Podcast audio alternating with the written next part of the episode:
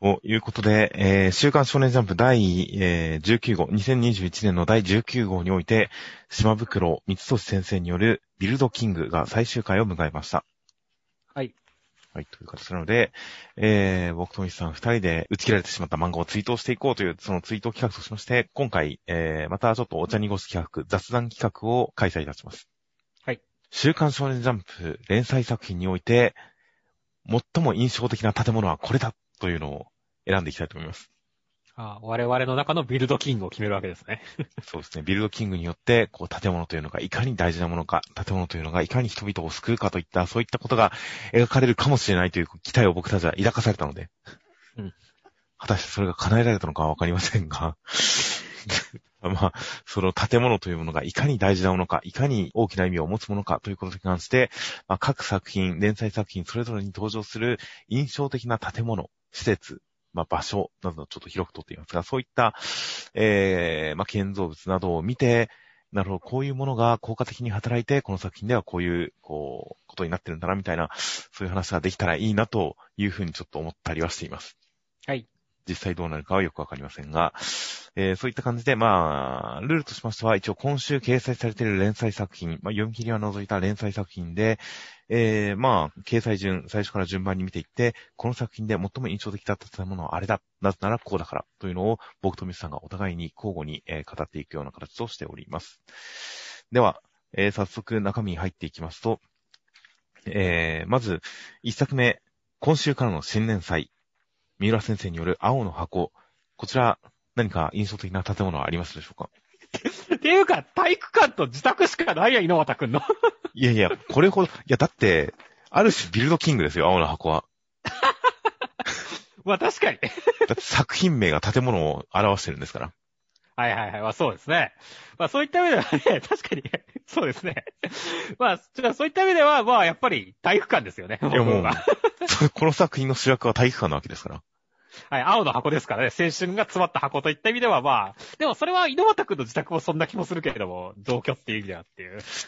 ああ、確かにそうなんですよね。読み切りの時の青の箱、読み切り版の設定のみだと、体育館というのがとにかくすごいキーポイントとして、大事な場所として描かれていたので、間違いなく体育館という感じでしたが、確かに連載化したことによって、同居設定がついてきたことによって、もっと広い意味合いで捉えられるようになってる気がしますね。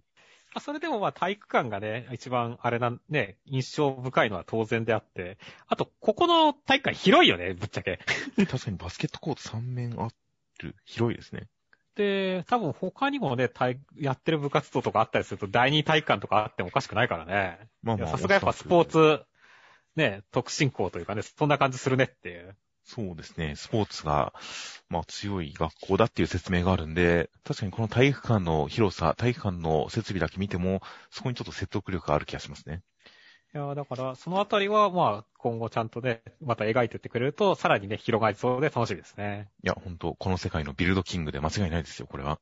そうですね、ウィルドキングですね、これは。伝説の建物ですよ、これは。では続きましてが、えー、呪術回戦。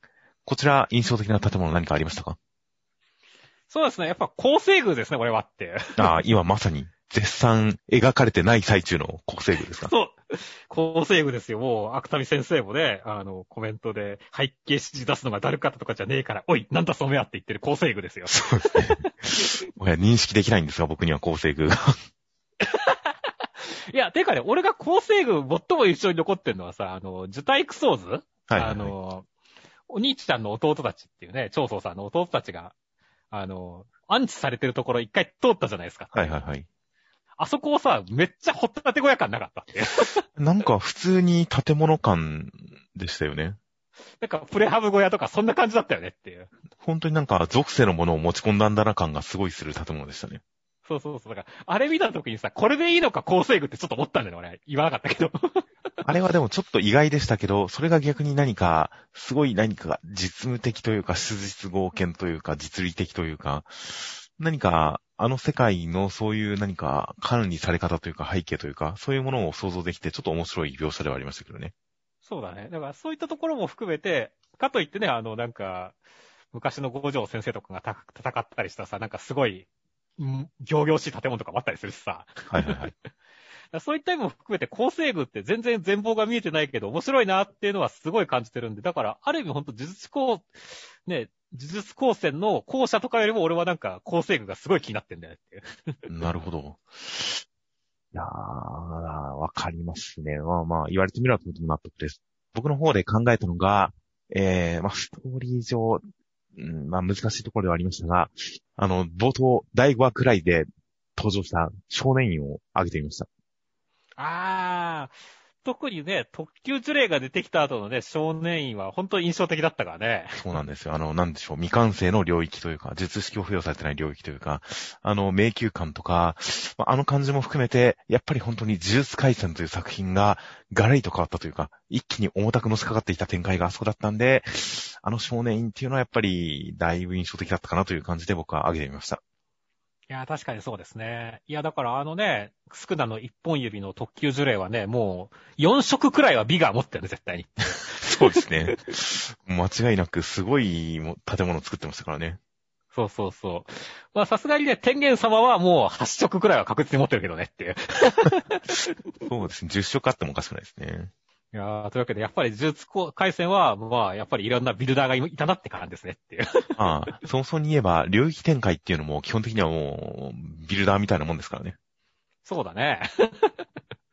いやまあ、ある意味において、建物で戦うということで言えば、ある種それをもう体現しているかのような、なんでしょうね。スクナさんの領域展開なんかは本当に建物で戦ってる感じがしますからね。そうですね。一応、なんか建物モチーフみたいな領域使うからね、スクナさん。福、福間水市ってまあ、なんか、キッチンみたいな感じですが、福松キッチンみたいな感じですが、あの感じで本当に建物を力の象徴として、スタンドのようにして戦うという意味で言えば、もう呪術回戦も間違いなくビルドキングだったんじゃないかと思います。そうですね。で、続きましてが、ワンピース。ワンピースはちょっといろんな建物ありましたが、果たして、どれにしましたか？そうですね。ワンピース本当にね、めちゃくちゃ迷ったんだけど、まあ、俺が好きだったのはやっぱり NES ロビーですねっていう。あー、なるほど。あの、まず海列車の終点にあるっていう位置関係はいはいはい。もあれだし、あの、四方の島っていうことで、昼島で常に、常にだから夜がないっていう、この、ちょっと面白い感じの背景はいはいはい。そして断崖絶壁の向こうにあるみたいなね、門をくぐればみたいなね。っていう建物の形、そして正規の門が控えてるっていうね。はいはい。俺、初めて見た時めっちゃワクワクしたんだよね。あの、あそこの建物っていう。はいはいはい、確かに。また、建物の単純なスケール感で言っても、それまでとは一線を隠してる感じがありますもんね。そうそう、正義のもクソでかいからね。そうですね。だから本当にそのね、あの、一気にこう、なんだろう。もちろんね、その前のウォーターセブンとかもね、すごいいい建物とかだったらするわけだけども、やっぱスケール感といった意味で本当にすごい驚いたっていう印象が強いんでね、まあ NES ルビーを選ばせていただきましたね。ああ、確かに。いや、まあ正直、ワンピースで主な舞台となる、ば戦いの舞台となる場所って全部印象的ではありますからね。うん。まあ NES ロビーも確かに間違いなくビルドキングだったと思いますね。うん。で僕の方もいろんな戦いの舞台になったお城とか要塞とかいろいろあったなという中、建物として、家として、サウザンドサニー号は 選びましたよ。まあ、どうしたってね、ルフィの家って言ったら、サウザンドサニー号だからね。ほぼ家獣みたいなもんじゃないですか。まあまあ、実際にその、まあ、ゴーイングメリー号とか家獣みたいなもんだったからね。あ、そうです。そうなんですよね。ゴーイングメリー号ってどっちにしようか迷って、サウザンドサニー号の方が設備が充実してて、キャラ性がはっきりしてるから、サニー号にしてみましたが、確かに家獣的なことで言ったらメリー号の方が完全にあれは、あの、家獣でしたね。家獣でしたね。いや、そういった意味でも本当にね、あの、まあ、ワンピースの方が先ではあるけれども、やっぱビルドキングの魂を持ってたなって思いますね。そうですね。家に乗って、海を渡って、その家にも意志があるみたいな感じで、もはや、あのーメリー号が喋ったあたりの展開はもう今週のビルドキングを彷彿とさせますね。そうですね。すごいね。すべてのものがビルドキングに繋がっていくんだね、この この会話っていう。これは意外といけるかもしれませんね。続きましてが、逃げ上手の若君。こちらが意外と建物難しかったんですが、何を選びましたか？そうですね。まあまあ、やっぱ諏訪名物温泉ですよっていう。あー、なるほど。うんあれもだって結局ね、人の手が入って作られたもんですからね。はいはいはい。そして我々にサービスシーンをね、やっぱ逃げ上手の若君サービスに少ないですから、そこに対して、でもちゃんとそこに届けてくれるといった意味ではやっぱり大事だったんじゃないですかね。今後も出てきてほしいと思いますよ。はいはい。それに、あの、長尺島の名前つけたのを温泉でつけたんじゃなかったですかね。そうだね。それもそうだね。本当に。だからもう、島の結成の地が温泉ですからね。うん。いやもう、大事だよね、これは。いや、確かに、三国志における桃園の使いみたいなもんですからね。うん、ま、間違いないですね。混浴温泉の使いですよね。卑猥に聞こえるな、おい。なるほど。それは確かに。僕はいろいろ迷ったんですが、まあ、あの、あの、京都、京都御所。天皇、はいはいはい天皇のお屋敷ですね。そうですね。外観がまだ出てないのがちょっとあれですけれども、なんか絶対松井先生のことだからね、ちゃんと歴史交渉に基づいたちゃんとしたものを後に書いてくれるのか楽しみだよね。いやーそれにあの、やっぱ天皇の目が、あのー、腐っているすだれ、ミス、水のところから目がピカーッと光ってる感じとかは、もうちょっと悪の組織感があってよかったですからね。ああ、でもなんか演出的にはなんかこう、なんか、まあ、天の悪で書くかわかんないけど、なんかそういうちょっと物々しい感じの、あれ、背景色とか加えてきそうな感じはちょっとあるね、確かに。という点で、まあ、まあ、もともとの、その歴史上、その建造物として、その越見の間がもともとそういう意味合いで作られてたっていうところではありますが、まあやっぱりあの、上座があって、下座があって、その、水が垂れていて、目が光ってて、みたいな、で、神戸を垂れて、みたいな、あの辺の感じが、もうその、ある種組織の成立、その組織像みたいなものをしっかり表している感じのあの一幕があったんで、まあ、あれは大変この、キャラクター性のある舞台だなということで僕は京都御所を選んでみました。まあまあ、ある種ではキングの住むところですからね。ビルドキングですよ。まあ、ある種のキングは エンペラー、エンペラーというかキングというか、まあ、キングが住んでるんで、まあ、ビルドのキングだと思います。では続きましてが、僕のヒーローアカデミア、こちらは何にしましたか？いや、もう、遊泳高校しかないっしょっていう。あー、まあ僕もちょっと迷いましたけどね。うん。っていうか、遊泳高校さ、校舎だけならさ、ともかくとしてもさ、あの、だってさ、授業のためにどんだけ広い敷地持っとんねんって話だから、あれっていう。まあそうですね。いろいろ出てきますからね。いろいろ出てくるからね、このハイビルは出てくるし、工場みたいなのが出てくるし、みたいなね。はいはいはい。いやー、だから、あの、なんか、規模のデカさとかを見るとね、やっぱさすがこうね、まあ、ヒーロー社会の東大みたいな感じだけどもさ、はいはいはい。ああの辺贅沢な感じいいなって思うよねってまあそうですね。僕も UA 高校ちょっと迷ったんですが、あえてさらに限定して USJ を選んでみました。あの、最初にノームさんが、とか、シガラキさんが出てきたところかな。そうですね。嘘の災害や事故ルームですね。名前がちょっと面白いね。USJ、嘘の災害や事故ルーム。まあ、あそこが本当にある種遊泳の規模感というか、まあ、すごい楽しそうでもありますしね。そうだね。あの大量の水があったりなんだり、そういう楽しそうでもあったりとかしたんで、まあ、で、それが本当にヴィラン連合との最初の開口の場になったということでも含めて、まあ、重要な場所でしたし、まあ、印象的な場所として、遊泳の規模感の一端を象徴する場所として、ちょっと僕は USJ を選んでみました。いや、そうですね。まあまあ、ね本当に、あの、ビルドキングだよねっていう。そうですね。あの規模感、あの広さと何でも出てくる感じっていうのは間違いなくビルドキングですね。そうですね。で、続きましてが、えドクターストーン。ドクターストーンは結構ネタ抜きで、もう印象的な建造物いっぱいありますからね。そうだね。では何を選びましたか？いや、まあ僕は結構やっぱ一番好きなのは、やっぱ石神村ですねっていう。ほう。島にさ、建物がいくつか、こう、湖かなんかのところの上に島がいくつかあって、その上に建物があって、それぞれを橋で繋いでるっていうビジュアルはいはいはい。あれなんかすごいいいなって思ったし好きなんですよね、俺っていう。ああ、なるほど。まあ、水の要塞ですからね。そうそうそう。そしてその上でね、本当にあの、石上村の人たちら、俺たちは水に生きる民だみたいなことを言ったりしてさ、それが、この千空くんのね、お父さんの、ね、あの、水泳のエピソードと繋がったりとかしてさ、あの、はいはい服着て泳ぐやつがね。はいはい。ああいうところの繋がりとかも含めて、なんか、ああ、すごい、なんかい、最初の驚きプラスそういういろんな後から加わる情報で好きになっていく度合いがすごい高かったんでね、やっぱ舞台としてもいいる時間長かったしね、石上村って。はいはいはい。長い年月を超えてああいうものが出来上がったっていう、その、ね、今までたちの科学とは違うところの雄大さみたいなのを感じるところもあったしねっていう。なるほど。うん。なんかすごい好きなんですよね。ああ、確かにいろいろとその乗っかっている情報背景、歴史などを考えると、すごくそのいろんなものが乗っかっている、それこそ数千年という時間を象徴するような村かもしれませんね。うん。では、僕の方が、えー、ちょっと機能性の方に目を向けて、僕は水車小屋を選んでみました。おー、ピンポイントいきましたね。またの名を水力発電所ですかね。うん。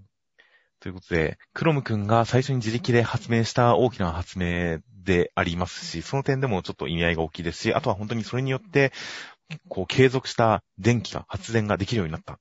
まさかこの石の時代に一気に発電所ができるなんてってびっくりさせるという、その読者をびっくりさせるという、その感じも含めて、大きく本当に何かレベルが上がったぜ、成長したぜというような感じも含めて、なんでしょう、その、まあやっぱり作中における意味合いの大きさとその影響の大きさからもう、これはビルドキングだなと思いましたよ。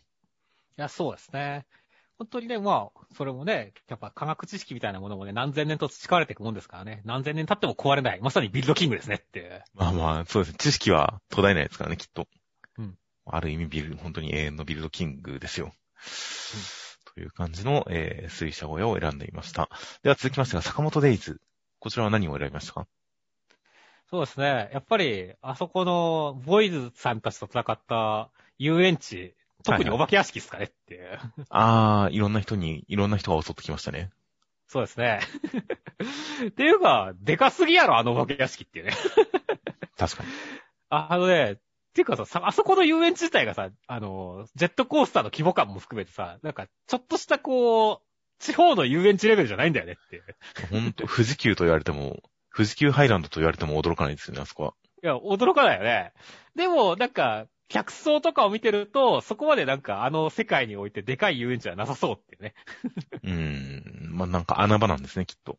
そうそうそう。だから、あの辺も含めて、あの、なんか、このた、ね、あの遊園地、なんか面白かったよなっていう。また再登場しねえかなみたいな感じがあるよねっていう。そうですね。僕も確かに遊園地の何かしらの施設を選ぼうかなと思ったんですが、まあ、それ以上にちょっとこちらを選んだのが、えー、レンタルビデオ屋さんの情報屋さん。はいはいはいはいはい。俺もあそこそこ迷ったね。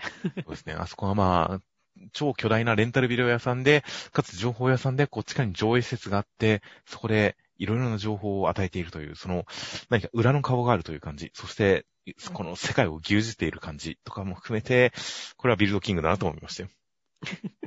そうだね。あのビデオ屋は本当になんだろう。あの、後々絶対出てくるからね。あの秘密基地感も含めて、なかなか夢のある建物でしたからね。いやー、まあまあ、最悪ね、あの、なんだろう。潰れたとしてもね、今度は、ネット上とかで再開するだろうしねっていう。配信に、定額配信に切り替えますか？そう、定額配信のね、情報やつって言って。確かにそういう発展があったら面白い気がしますね。うん。いやーまあまあ、といった感じで本当にまさに場所に建物にキャラクター性が帯びるという感じの、それを象徴するかのような感じだったんで、まあレンタルビデオ屋さんを選んでみました。はいでは続きまして、ブラッククローバーの、えー、ブラッククローバー、こちらは何を選びましたか？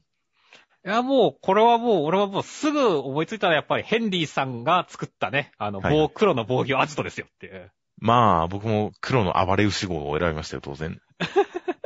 っていうかもう、だってね、あの、だって、ロボになるんだよって。ロボっていうか、巨大ロボなんだよ、あれっていう。いやー、ロボよりもっとふさわしい言葉があるじゃないですか。何ですか？ビルジャーって言うんですよ。そうですね、そうですね、間違いないですね。ではサタンヒルズがあるように、ブラック、ブラックなんかがあるんですよ。防御が。そうだね。しかもそのビルジャーってさ、最終回情報じゃね？っ て出てきたの。ビルのソルジャー、ビルジャーですから。うん。いやー、そうだね。だから確かにビルジャーだからね。だから本当にビルドキングだったからね。いや、間違いなく、ビルドキング界の住人でしたよ、ヘンリーさんも含めて。では、続きましてが、ゆずさくらさんちの大作戦。こちら結構いろいろあった気もするんですが、何を選びましたか？そうですね。あの、僕はもう、あの、あれですね、警察組織ひなぎくの本部ですねっていう。はいはいはい。あそこ、なんでしょうね。あの、定食屋というかさ、あの、飯食うところからさ、あの、縦に落ちてくっていう、そ謎の入り方する、そ構造じゃないですか。はいはいはいはい。確かにそうですね。警察の横にあるかなんかなんでしたっけ、あれ？うん。っていうかさ、あの、ああ俺さ、あの、感想の時も言ったけどさ、この入り方無駄すぎるっつって。しかも罠を避けなきゃいけないっていう。そうですね、ありましたね。で、最下層まで落ちてかなきゃいけないっていうね。はいはいはい。あの、なんだろうね、あの、え、結構その、夜桜さんちはさ、とんでも設定が出てきたから、とんでもさ、組織、とんでも建物が出たりするんだけどさ、はいはいはい。トップレベルで意味わかんない建物だとってるからね。まあ、ま、もっと他の入り方もあるのかもしれませんけどね。そうだね。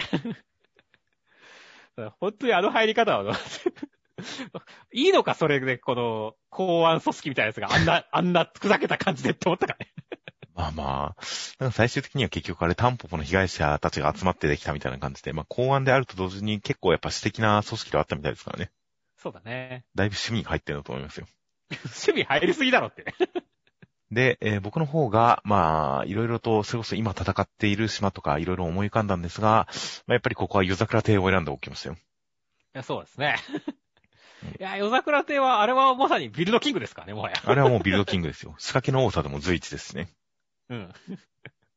まだ我々の知らない仕掛け絶対いっぱいあるだろうしね。いっぱいありますし、どのくらいなんか地下に何が埋まってるかもわかんないですしね。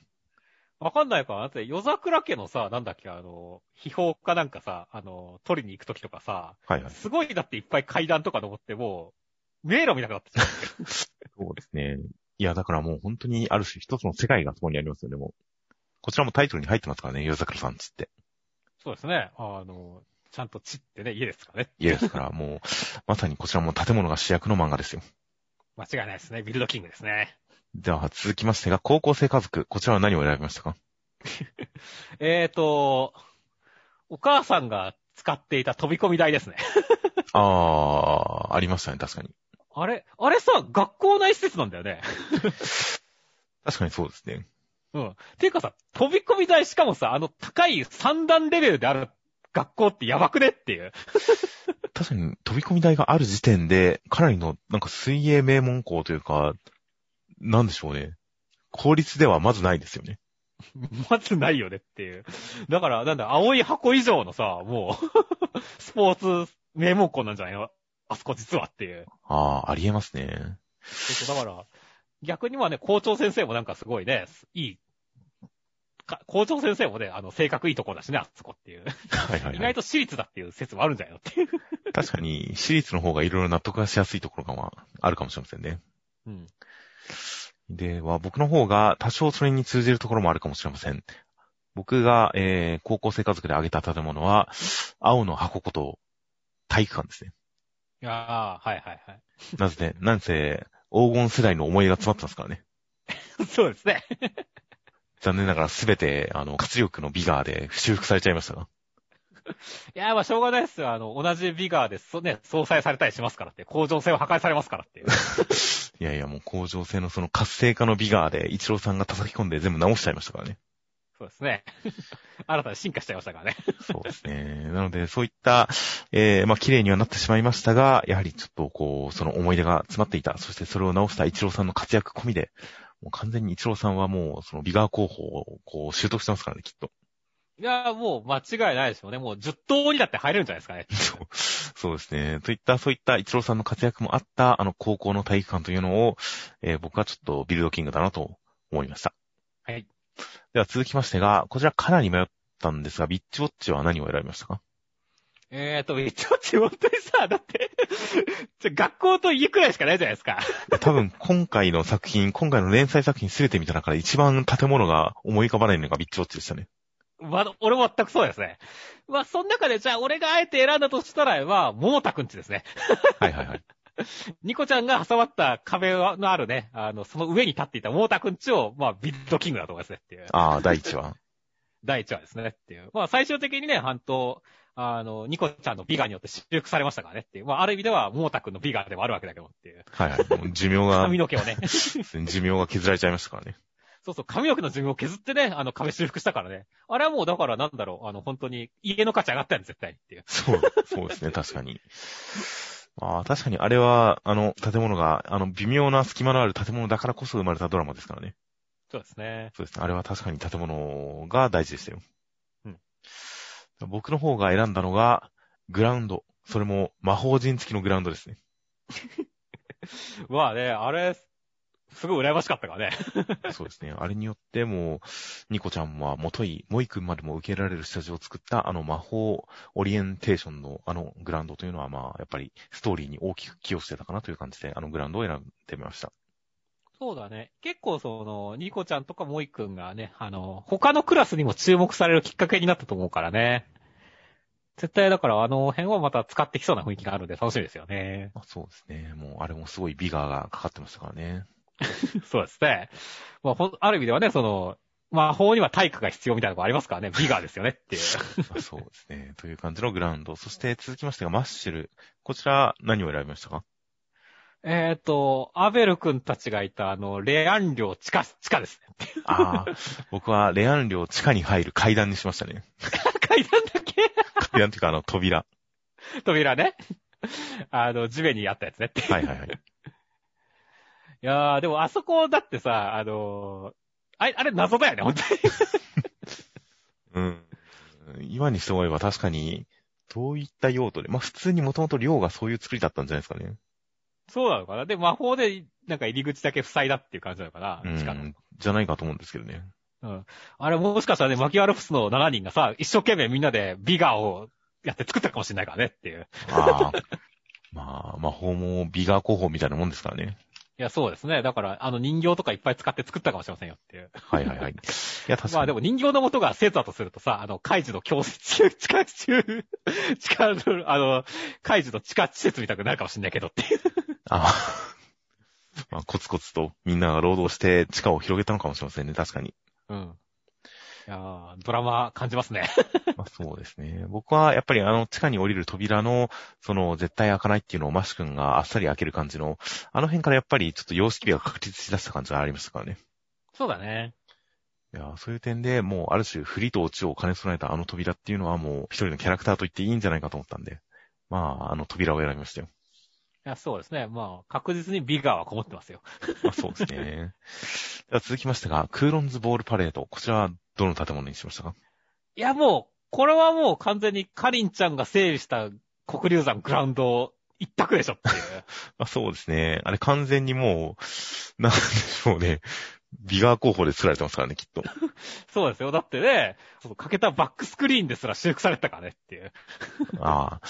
まあそうですね。カリンちゃんがやったんですよ、全部一人で。そうそう。だから俺は本当にカリンちゃんがこうわざわざ鉄塔に登って自分で貼ったと思ってるし、あの、コンクリート練ってね、あの、バックスクリーンだって自分でペタペタ作り直したと思ってるからねっていう。はいはいはい。いや、ほんとカリンちゃんは間違いなくビルドマスターですよね。いや、本当は、あの、棟梁貼れるレベルのビルドマスターですよ、あれ。いや、もういけると思いますよ、本当に。ビルドキングのラストシーンにカリンちゃんがいたら、もう世界を救ってくれたと思うんですけどね。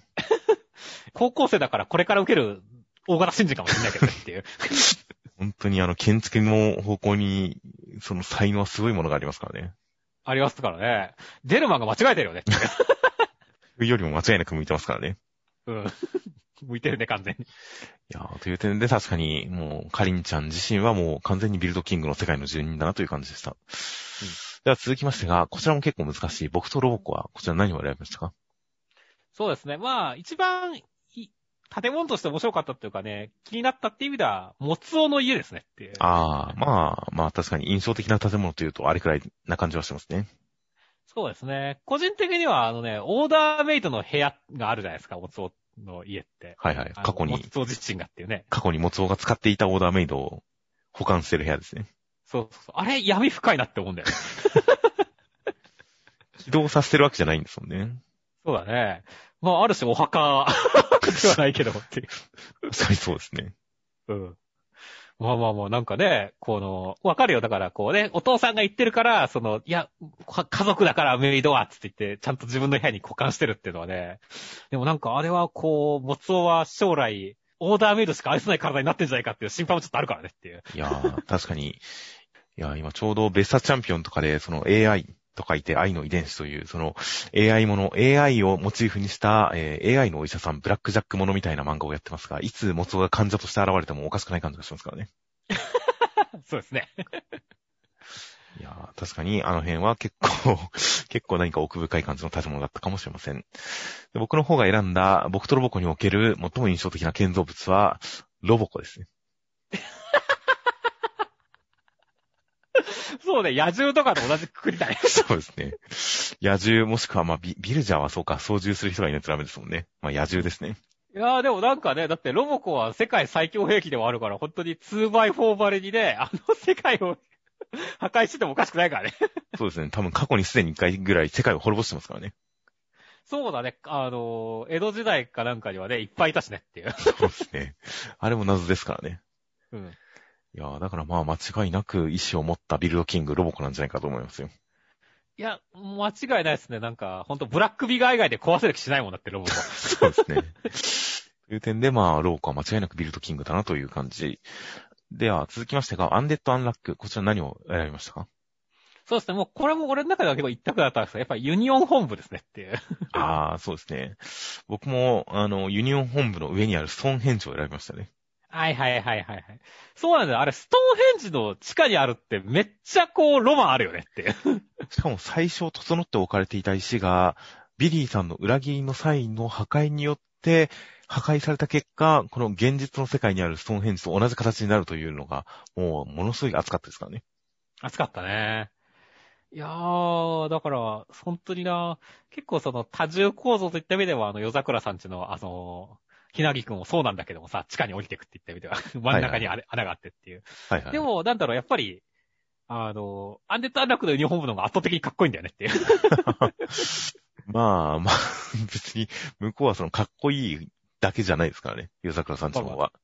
まあね、あれは、ギャグも入ってますからね。可愛い、面白かっこいいですからね。そうですね。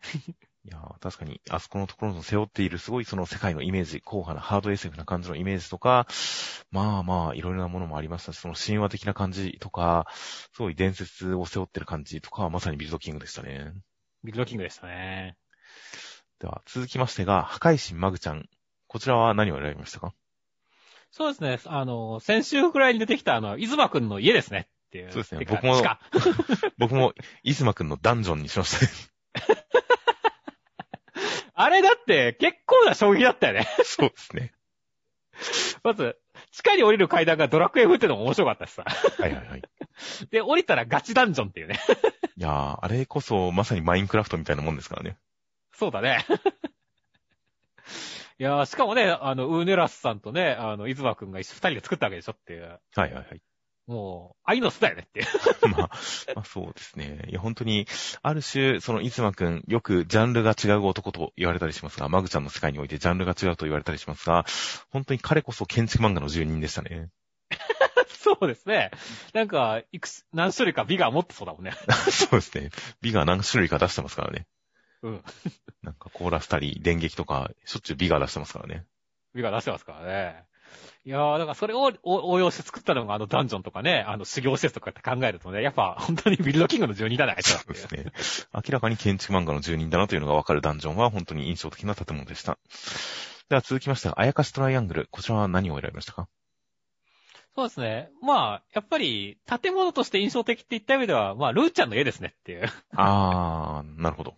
ロボコンのもその時思ったけど、やっぱ金持ちの家って見てて面白いんだよねっていう。あー、まあ、確かに金持ちネタって屋敷で集約されるところありますからね、結構。だからね、ルーちゃんの家、あの、もっと見たかったなってのがあるんです。期待値も込めて一票って感じですね。なるほど。なんか、ルーちゃんってすごい蔵書のイメージはすごくあるんですが、それ以外の施設の印象はあんまりなかったですが、まあ確かに、確かに確かになんかあったなという感じはいたします。僕の方から選んだのが、ちょっとこれは、あの、建築物としてはかなり広いんですが、えー鏡の世界。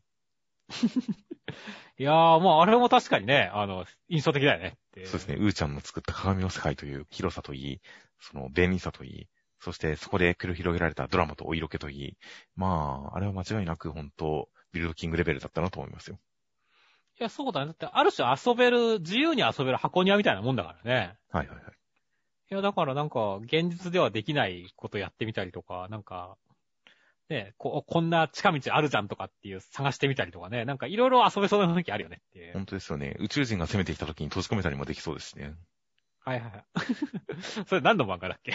ドラえもんの鉄人兵団ですが。あー、あったあった。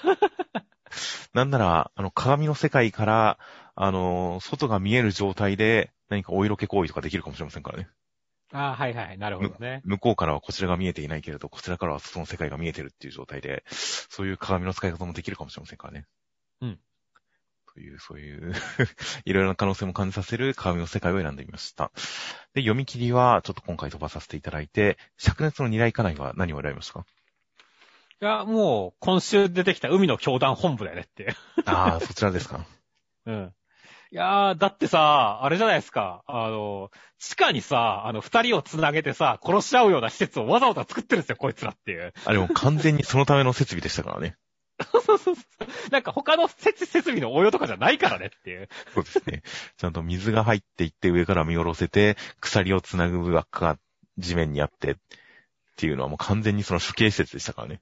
そうそうそうそう。いやー、この、い教団のイカレっぷりを表す意味でも、この、あと建築者のね、この糸が入ってるって言った意味でも、俺は結構ズキュンときた建物でしたねっていう。はいはい。確かに、地下牢とかもちゃんと備えてましたしね。うんあとは、その、マーマンの水槽とかもありますしね。そうなんだよね。いやー、だからあそこもね、水族館ばりの金かけてね、作ったわけだよね、あれをっていう。いや、本当ですよ。そしてもうなんか神話の、神話の世界に片足突っ込んだ建物でしたからね。そうだね。いやーもう完全にビルドキングでした。で僕が選んだのが、えー、海底神殿の方を選んでみました。あ、あれだって、ガチでビルドキングだからね。そうですね。あれはガチでビルドキングですね。うん。神話の世界の建物ですからね。そうですね。いやー、だからギミックもね、あの、この後だって、あの、ふ封印が解かれた後？左腕の封印が解かれた後にどうなるかっていうのは楽しみだからね。変化しそうだしねって形とかも。まあそうですね。なので、まああくまで舞台という感じで、何か実際の機能、機能とかそういったことに関してはまだそろそろ触れられていませんが、まあやっぱりそのあの世界のオカルトを象徴する、まあ一端として、まあ教団本部も良かったですが、僕は海底神殿の方を選んでみました。うんでは続きまして、えー、ビルドキングはどれを選びましたか？いやー、やっぱ本家だけあってすごい迷いましたけど、俺は、あの、竜巻の中の家ですねっていう。あー、ありましたね。そうそうそう、あのー、トンカチくんたちがね、あの、脱出するところ、はいはい、島から脱出して竜巻の中で見た家っていうね。この、洗濯物干してるっていうね。はいはいはい。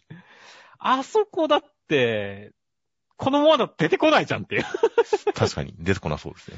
あれ、誰が住んでたんだったらすごい気になるし、やっぱりああいう過酷な中で生活してる奴がいるっていうのはビルドキングの世界観広げるって意味でもね、印象的だったから、あそういう家は俺はすごい好きなんですよね、ビルドキングの中でもトップクラス。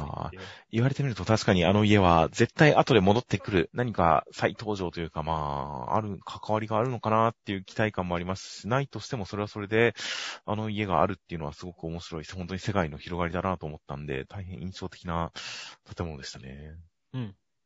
僕の方はドストレートにもう 2x4 を選びましたよ。2x4 がいきなり見開きで世界を滅ぼしたみたいな描写あった時、超ビビったからね。そうですね。人型になってましたからね。確かにあれは、すごかったなと思うし、まあ最終回も 2x4 で終わったからね。そうですね。だから、このお話は結局何だったかというと、2y4 がトンカチ君たちに出会って喋るまでの話ですからね。そうなっちゃうよね。2話から出てきたよね、2x4。そうですね。だからもうこれは 2x4 とトンカチ君たちの出会いの物語だったんですよ。はいはいはいはい。ああ、まあわかりますね。まあ昔のロボットアニメのね、まあ、マシン英雄伝渡るが渡ると竜神丸の物語だったみたいな形で、これもじゃあ 2x4 とトンカチ君の物語みたいな感じになるのかねっていう。いや、もう間違いなくそうですよね。なので、もうきっとその展開がこれから始まるんだと思います。楽しみですね。これからの展開が楽しみです。で、えー、最後、アイテルシーの方が、こちら何を選びましたか？ヒカルさんとかと出会った、あの、ペンションですねっていう。はいはいはい。いや、僕ももちろんそこを選んで、確か名前が、大平屋敷というような名前ですね、あそこは。ペンションなのに、そんな名前なんですよ。そうだね。いやー、っていうかまさか殺人鬼をね、飼ってるとは思いませんでしたからね。そう、養ってたんですね。いや、だった。よく、今まで隠し通せたよねって。殺人事件が起こってるんですからね。うん。普通に警察が調べに来れば、分かっちゃうやろっていう話だからね。いやー隠し通したんですね。すごいね。しかし、それすらヒカルさんにはすぐに見破られて脱出させられちゃうっていうね。はいはいはい。展開でしたからね。あれだからもっとなんか館っぽい感じのなんかね、あの怖さとかホラー演出あってもよかったんだけどね。もうほんと、もう、なんでしょう、寄り道なしで一気に遭遇しましたからね、殺人鬼に。そうだよね。で、あの、オーダーすぐ殺されたしねっていう。そうですね。まあまあ、あの、あの、隠匿能力というか、隠蔽能力というか、人を一人隠し続けたあの能力は間違いなく、もう、ビガーが使われたんだと思いますよ。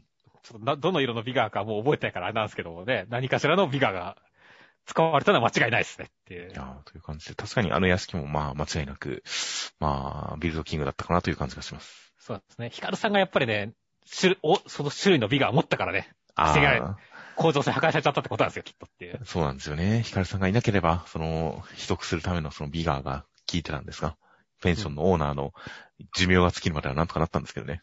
そうだね。惜しかったね。という点で大変本当に工夫の凝らされた建物でした、大平屋敷。ちなみにハンターハンターはやらないの？ハンターハンターはやってもいいですよ。ハンターハンターは何にしますか？ハンターハンターはね、天空闘技場だね。あー、うーん、まあまあ、当然、すごい印象には残ってますよ。うん、僕、天空闘技場で、あの、なんだっけ、251階建て、地上991メートル。はいはいすごい好きなんだよね。あの、システムクソ面白いじゃないですかっていう。はい。はいはいはい。あの、建物自体も面白いし、あの、そんな高い建物闘技場に使ってるのかってのもちょっと面白いし、はいはいはい。あの、一回上がるごとにさ、その、最初缶ジュースを買って、缶ジュース1個の値段から始まって、売買ゲームで増えていくっていうね。はいはいはい。あのシステムもくっそ面白かったんでね。いやー、本当に、あの、テック闘技場は俺、あの、ハンターハンターもやっぱいろんな建築物いっぱい出てきたけどもね。俺はトップレベルで好きだねって。ああ。まあ、特にあれに関しては、本当に上の方に行くのかと思いきや、結構途中で早々に離脱するっていうのもまた、その、みかんの感じ、未知の感じっていうのがより印象深く残った感じがしますね。そうだね。フロアマスターとかね、あの、結局、特に語られなかったからね。そうなんですよね。まあ、ハンターハンターはす、すごい、たくさんそういうことしてますが、世界の、世界観の一端をかじって、あとは未知のままっていうことをすごいよくやりますが、それが一番印象的だったのは確かにあの天空闘技場だった気がしますね。そうだね。あとはもう、キルアとかがさ、あの、結局1億円とか稼ぐわけだけどさ、あの、塔登り切ったことで1回、200回。はいはい。その後1回やめて、あの、全部貸して使っちまったよ、みたいなことを言って、え？っていう、コンたちでびっくりされるとかね。はいはい。キャラクター性にも乗っかってくる感じだったりするんでね。いやー、あれは本当あの、施設として、ギミックとしてね、素晴らしいもんだって思いますよっていう。はいはい。確かにその絶妙な規模感みたいなのもあった気がしますね。うん。僕の方は、じゃあ、ハンターハンター選ぶとしたら、やっぱり、ちょっと地味にはなってしまいますが、やっぱゾルディック家のもんですかね？はいはいはいはい。あれも面白かったよね。1枚ごとに何トンでしたっけ？数トンずつ重さが上がっていくという。うん。あの仕組みはなかなか、ちょっとこう、中二心に刺さりますよね。そうだね。あの、他のね、その横のね、通門から出ると食われるっていうね、ミケに食われるっていうところもちょっと面白かったしねって。はいはいはい。っていうあの仕組みのおどろどろしさと、なんかその、やっぱ何トンクラスの扉を押し開けられるという、その、スーパーマン感というか、その万能感みたいな、そういったものを、何か現実的なスケール感で感じさせてくれる、想像させてくれる設備として、あれはすごく良かったですよ。そうだね。いや、ハンターハンターは、ぶっちゃけその建物の使い方めっちゃうまいんだよね、漫画として。確かに。そうですね。何かギミックとして、いろんななんかゲームの設定だ、なんだ、戦いの設定、能力の設定だ、いろいろすごい上手いところはいっぱいありますが、それと同時に本当に見てて面白い、住んでみたい、触ってみたい、行ってみたい、そういった建物がたくさんありますからね。たくさんあるからね。いやー、だから、本当にその、ね、やっぱりけ、一番の建築漫画は何だって言われたらね、まあ、ハンターハンターな気もするからね。いやー、ハンターハンターは確かにビルドキングだらけですからね。だらけだからね。いや、それはジンさんも遺跡ハンターになりますよっていう。ああ、遺跡ハンターだったんでしたっけ、それは。そう、だから、ね、おそらく、こもしもハンターハンターの物語が進んでいったらね、本当に世界で初めてビルドキングの謎を解いたって言われる、ハンターになるかもしれませんからねっていう。ああ、本当に間違いなくビルドマスターですね。うん。というね、いやー、まあやっぱ最後、だから最後にハンターハンターの話できてよかったですねっていう。言われてるのは確かにある種、建物で面白がらせるというのを一番実践してたのはハンターハンターかもしれませんね。うん。何か、富樫先生のゲーム好きのところとか、すごくそういうところにも活かされてたのかもしれません。うん。いや、という感じでやっぱり建物というのがいかに物語において大事なのか、漫画においてその影響力を持っているのかというのを改めて振り返るような企画となりました。はい。という感じなので、ビルドキングももう間違いなくその辺の、こう、建物っていうのがいかに面白いかっていうことを、これから見せてくれるんじゃないかと思います。期待しましょう。できれば、ジャンププラスで、ジャンププラスに掲載してくれって思ってます。まあ今まで結構その単行本のあんまりにも大幅な過失修正というか、連載文を保管するような内容っていうのに関しては結構ジャンププラスで公開されがちですからね。そうですね。ですね。ビルドキング、まあ、載せてほしいですし、なんならまあ最終巻だけ買ってもいいかなとちょっと思ってはいますけどね。そうですね。あという感じなので、まあまあ、ビルドキング、やっぱり、建物を建ててほしかったですね。そうですね。うん。そこにすごく期待はしてたんですし、あとは、建てる、住むために建てないんだとしても、やっぱり戦うときに、なんでしょう、それこそ、スカナさんの、ふまみずしとかじゃないですけど、やっぱ建物をある種武器として、あるいはスタンドのような感じで、能力の象徴みたいな感じで、そういう建物バトルとかもできたような気がするんですけどね。そうだね。いやー、建てなかったですね。立てなかったね。